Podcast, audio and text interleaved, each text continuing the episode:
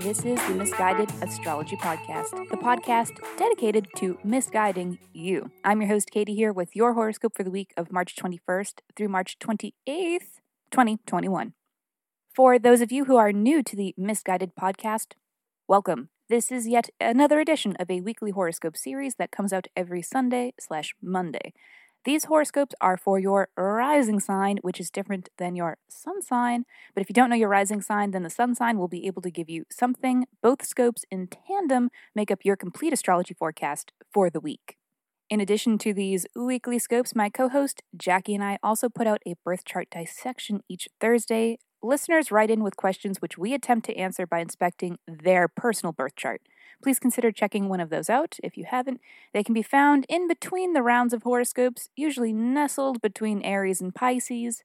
The titles are in all caps so that they are easier to spot. Uh, the most recent one was really fun. Shout out to Anna for writing in and allowing for some misguidance. Her episode is titled Live abroad to be fulfilled in my life? If you can relate, consider giving it a listen. Also, if you leave us a review on iTunes, let us know and we will send you an in depth birth chart report. Email us at misguided, M I S S, guided astrology at gmail.com or slide into the DMs on Insta. We are misguided astrology there and keep us posted. If you do reach out, we will need your birth date, time, and location to render an accurate birth chart report. Moving on from the promos, a lot to cover this week.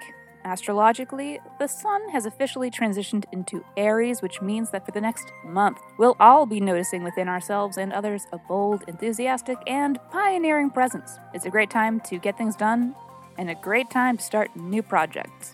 But while the sun is in Aries for all of us, we do not all have Aries in the same house. So I will be letting you know what house the sun is in for you and what topics are being illuminated. On top of that is all the regular weekly astrology, which culminates in a full moon this weekend. Like, didn't we just have a new moon? What is time? It's like the stars never sleep, am I right? like, we're on a giant rock in space that never stops moving.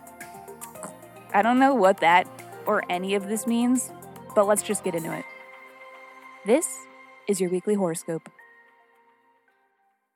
Gemini, let's talk about it. We're going to talk about your astrology for this week. First of all, the sun is now in your 11th house, which means that for the next month for you, the highlighted areas of your life are going to be your aspirations, goals, groups, the aspirations that you share amongst your groups, you know, that you share with other people.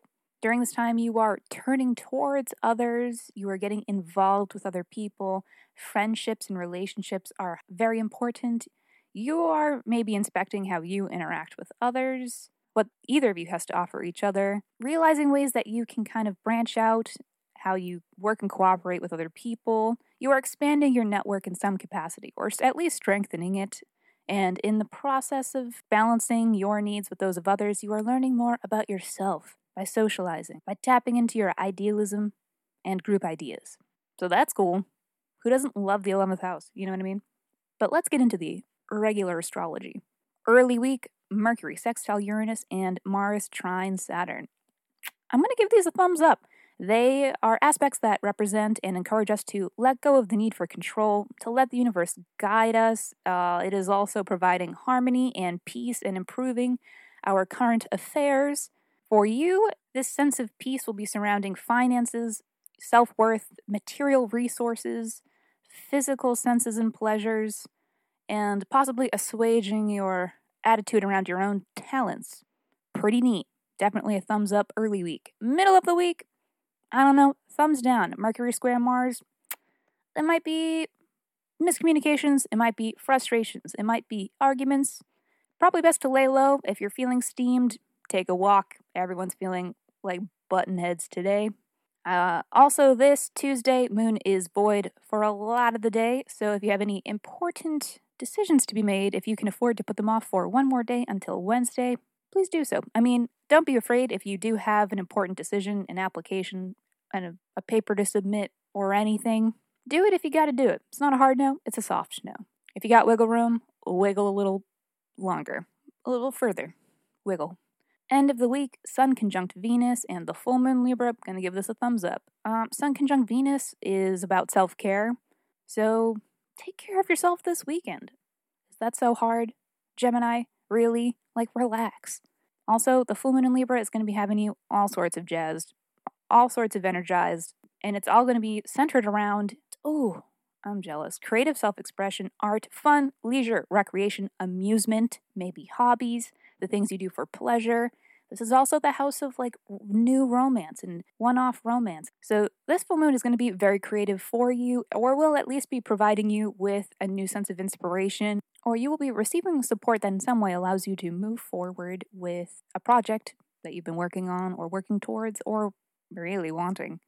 The Libra full moon is also about balance, balancing our logic with our emotions, balancing our needs against the needs of others. So, if it comes down to a decision needing to be made, have Libra in mind, have the scales in mind. Think about how it can be fair for everyone, and think about how to find balance and equilibrium because that will take you farther than anything. Or so they say. What do I know? I'm not a Gemini. I'm going to leave you to figure that out. You're the brains of this whole operation.